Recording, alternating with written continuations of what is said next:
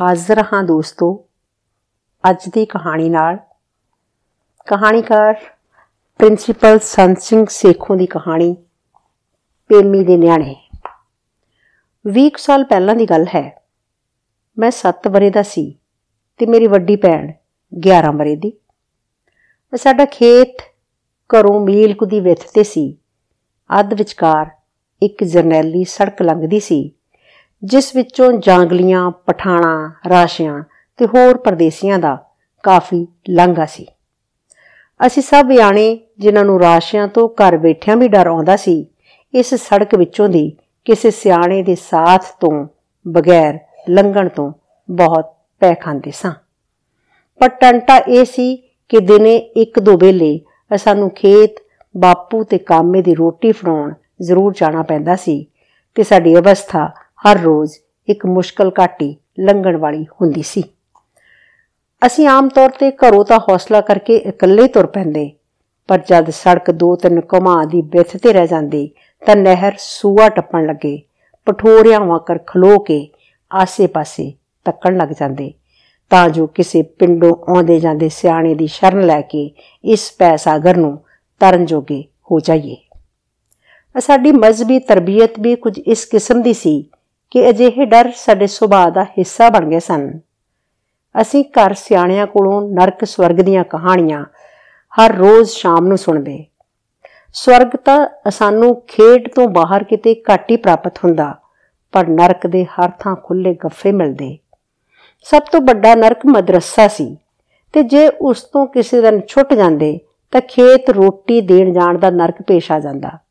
ਗੱਲ ਕੀ, ਸਾਡੇ ਯਾਣੇ ਰਾਹ ਦੇ ਹਰ ਇੱਕ ਮੋੜ ਤੇ ਜਾਣੋ ਨਰਕ ਘਾਤ ਲਈ ਖਲੋਤਾ ਹੁੰਦਾ। ਖਬਰੇ ਇਸ ਸੜਕ ਦਾ ਭੈ ਸਾਗਰ ਲੰਘਣ ਕਰਕੇ ਸਾਨੂੰ ਖੇਤ ਜਾਣਾ ਨਰਕ ਲੱਗਦਾ ਸੀ। ਜੇ ਖੇਤ ਰੋਟੀ ਲੈ ਜਾਣ ਲੱਗੇ ਇਸ ਸੜਕ ਨੂੰ ਲੰਘਣਾ ਪੈਂਦਾ ਕਰਕੇ ਇਹ ਸਾਨੂੰ ਭੈ ਸਾਗਰ ਦਿਖਾਈ ਦਿੰਦੇ ਸੀ। ਮੈਂ ਇਸ ਦੀ ਬਾਬਤ ਯਕੀਨ ਨਾਲ ਕੁਝ ਨਹੀਂ ਕਹਿ ਸਕਦਾ।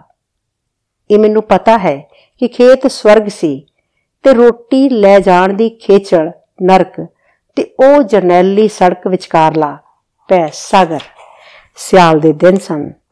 ਅਸੀਂ ਦੋਵੇਂ ਭੈਣ ਭਰਾ ਦੁਪਹਿਰ ਦੀ ਰੋਟੀ ਲੈ ਕੇ ਖੇਤ ਨੂੰ ਚੱਲ ਪਏ। ਨਿੱਕੀ ਨਿੱਕੀ ਧੁੱਪ ਪੈ ਰਹੀ ਸੀ ਤੇ ਅਸੀਂ ਟੁਰੇ ਜਾਂਦੇ ਵੀ ਜਾਣੋ, ਸਿਆਲ ਦੀ ਧੁੱਪ ਦੀ ਨੀਂਦ ਦਾ ਨਿਗ ਲੈ ਰਹੇ ਸਾਂ, ਪਰ ਦਿਲ ਵਿੱਚ ਸੜਕ ਲੰਘਣ ਦਾ ਡਰ ਚੂਹੇ ਵਾਂਗ ਕੁੱਤਰ ਰਿਹਾ ਸੀ। ਅਸੀਂ ਡਰ ਨੂੰ ਦਬਾਉਣ ਦਾ ਇੱਕ ਤਰੀਕਾ ਵਰਤਣਾ ਚਾਹਿਆ। ਭੈਣ ਮੈਨੂੰ ਇੱਕ ਕਹਾਣੀ ਸੁਣਾਉਣ ਲੱਗ ਪਈ। ਇੱਕ ਸੀ ਰਾਜਾ, ਉਹਦੀ ਰਾਣੀ ਮਰ ਗਈ। ਮਰਨ ਲੱਗੀ ਰਾਣੀ ਨੇ ਰਾਜੇ ਨੂੰ ਕਿਹਾ, ਤੂੰ ਮੈਨੂੰ ਇੱਕ ਕਰਾਰ ਦੇ। ਰਾਜੇ ਨੇ ਪੁੱਛਿਆ, ਕੀ? ਮੈਂ ਕਹਾਣੀ ਵੱਲੋਂ ਧਿਆਨ ਮੋੜ ਕੇ ਪਛਾਂ ਪਿੰਡ ਵੱਲ ਨੂੰ ਦੇਖਿਆ। ਕਿਤੇ ਕੋਈ ਆਦਮੀ ਸਾਡੇ ਰਾਹ ਜਾਣ ਵਾਲਾ ਆ ਰਿਹਾ ਹੋਵੇ। ਤੂੰ ਸੁਣਦਾ ਨਹੀਂ ਵੀਰ, ਭੈਣ ਨੇ ਮੇਰੇ ਮੋਢੇ ਨੂੰ ਹਲੂਣ ਕੇ ਆਖਿਆ। ਨਹੀਂ, ਮੈਂ ਸੁਣਦਾ। ਮੈਂ ਭਰਾਵਾਂ ਵਾਲੀ ਗੁਸਤਾਖੀ ਨਾਲ ਜਵਾਬ ਦਿੱਤਾ। ਅੱਛਾ, ਜਦੋਂ ਰਾਣੀ ਮਰਨ ਲੱਗੀ, ਤਾਂ ਉਸਨੇ ਰਾਜੇ ਨੂੰ ਸੱਦ ਕੇ ਕਿਹਾ, ਤੂੰ ਮੇਰੇ ਨਾਲ ਕਰਾਰ ਕਰ। ਰਾਜੇ ਨੇ ਪੁੱਛਿਆ, ਕੀ? ਰਾਣੀ ਨੇ ਕਿਹਾ, ਤੂੰ ਹੋਰ ਵਿਆਹ ਨਾ ਕਰਾਈ। ਸੱਚ ਮੈਂ ਦੱਸਣਾ ਭੁੱਲ ਗਈ, ਰਾਣੀ ਦੇ ਦੋ ਪੁੱਤ ਤੇ ਇੱਕ ਧੀ ਸੀਗੇ। ਸਾਨੂੰ ਰਾਜਾ ਤੇ ਰਾਣੀ ਆਪਣੇ ਮਾਪਿਓ ਵਰਗੇ ਹੀ ਪਾਸਦੇ ਸਨ। ਜੇ ਸਾਡੀ ਮਾਂ ਮਰਨ ਲੱਗੇ ਤਾਂ ਸਾਡੇ ਪਿਓ ਨੂੰ ਵੀ ਇਹ ਵਚਨ ਦੇਣ ਲਈ ਆਖੇ। ਇਹ ਖਿਆਲ ਸਾਡੇ ਅਚੇਤ ਮਨ ਵਿੱਚ ਕੰਮ ਕਰ ਰਿਹਾ ਹੋਵੇਗਾ। ਮੈਨੂੰ ਇਹ ਧੀ ਆਪਣੀ ਭੈਣ ਲੱਗੀ ਤੇ ਉਹ ਦੋ ਪੁੱਤ ਮੇਰਾ ਆਪਣਾ ਆਪ। ਮੇਰੀ ਭੈਣ ਪਿੰਡ ਵੱਲ ਦੇਖ ਰਹੀ ਸੀ। ਸੁਣਾ ਵੀ ਗਾ ਮੈਂ ਉਸ ਨੂੰ ਪਹਿਲੀ ਤਰ੍ਹਾਂ ਖਰਵੇਂ ਬੋਲ ਵਿੱਚ ਆਖਿਆ। ਰਾਣੀ ਨੇ ਕਿਹਾ, ਵੀ ਮੇਰੇ ਪੁੱਤਾਂ ਤੇ ਧੀਆਂ ਨੂੰ ਮਤੇਈ ਦੁੱਖ ਦੇਊਗੀ। ਭੈਣ ਨੇ ਹੋਰ ਵੀ ਮਿੱਠੀ ਤੇ ਹੋਰ ਵੀ ਤ੍ਰਿਮਤ ਬਣ ਕੇ ਦੱਸਿਆ। ਇਸ ਕਰਕੇ ਉਸ ਨੇ ਰਾਜੇ ਤੋਂ ਇਕਰਾਰ ਮੰਗਿਆ। ਰਾਜੇ ਨੇ ਕਿਹਾ, ਚੰਗਾ ਮੈਂ ਕਰਾਰ ਦਿੰਨਾ। ਜਿਵੇਂ ਕਿਤੇ ਜੇ ਰਾਜਾ ਕਰਾਰ ਨਾ ਦਿੰਦਾ, ਤਾਂ ਰਾਣੀ ਮਰਨ ਤੋਂ ਨਾ ਕਰ ਦਿੰਦੀ।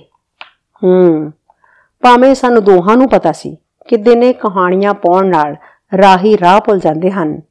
ਅਸੀਂ ਇੱਕ ਦੂਜੇ ਨੂੰ ਇਹ ਚੇਤਾਵਨੀ ਨਾ ਕਰਵਾਈ ਤੇ ਇਸ ਸੂਝ ਨੂੰ ਆਪਣੇ ਦਿਲਾਂ ਵਿਚਾਰਾਂ ਤੇ ਅਸਰ ਨਾ ਕਰਨ ਦਿੱਤਾ। ਪਰ ਰਾਜੇ ਨੇ ਝਾਟੀ ਦੂਜਾ ਵਿਆਹ ਕਰਵਾ ਲਿਆ। ਹੂੰ।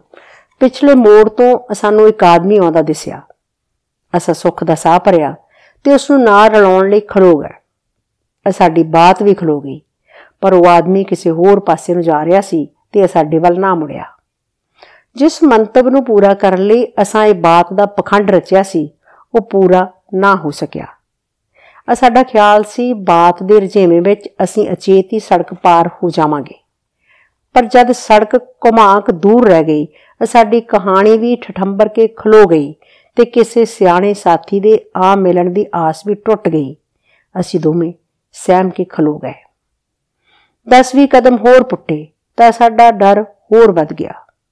ਸੜਕ ਵਿੱਚ ਇੱਕ ਪਾਸੇ ਇੱਕ ਕਾਲੇ ਸੂਫ ਦੀ ਵਾਸਕਟ ਤੇ ਪਠਾਣਾ ਵਰਗੀ ਖੁੱਲੀ ਸਲਵਾਰ ਵਾਲਾ ਆਦਮੀ ਲੰਮਾ ਪਿਆ ਸੀ। ਉਹ ਦੇਖ ਬੀਬੀ, ਰਾਸ਼ਾ ਪਿਆ। ਉਸ ਆਦਮੀ ਨੇ ਪਾਸਾ ਪਰਤਿਆ।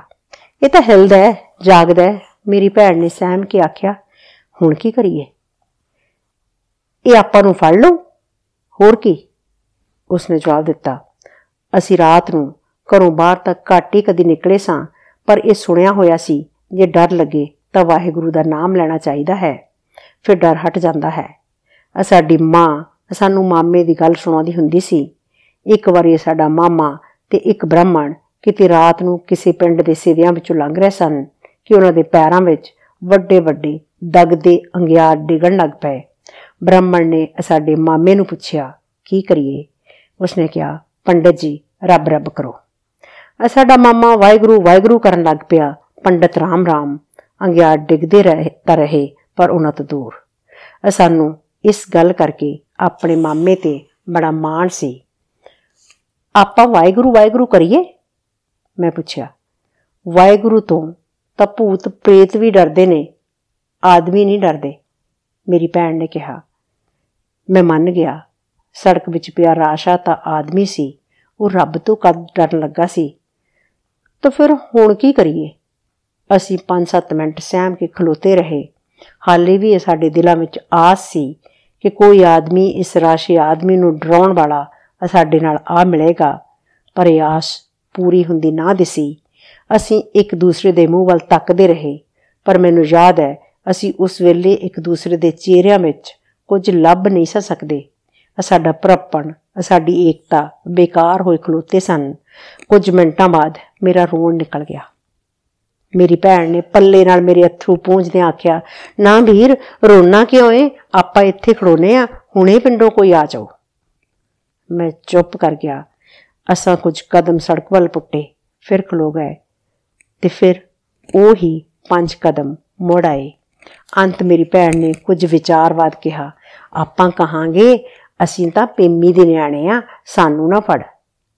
ਉਸ ਦੇ ਮੂੰਹ ਵਿੱਚੋਂ ਪੇਮੀ ਸ਼ਬਦ ਬੜਾ ਮਿੱਠਾ ਨਿਕਲਦਾ ਹੁੰਦਾ ਸੀ ਤੇ ਹੁਣ ਤਾਂ ਜਦ ਉਹ ਮੇਰੇ ਵੱਲ ਝੁੱਕ ਕੇ ਮੈਨੂੰ ਤੇ ਆਪਣੇ ਆਪ ਨੂੰ ਦਿਲਾਸਾ ਦੇ ਰਹੀ ਸੀ, ਉਹ ਖੁਦ ਪੇਮੀ ਬਣੀ ਹੋਈ ਸੀ।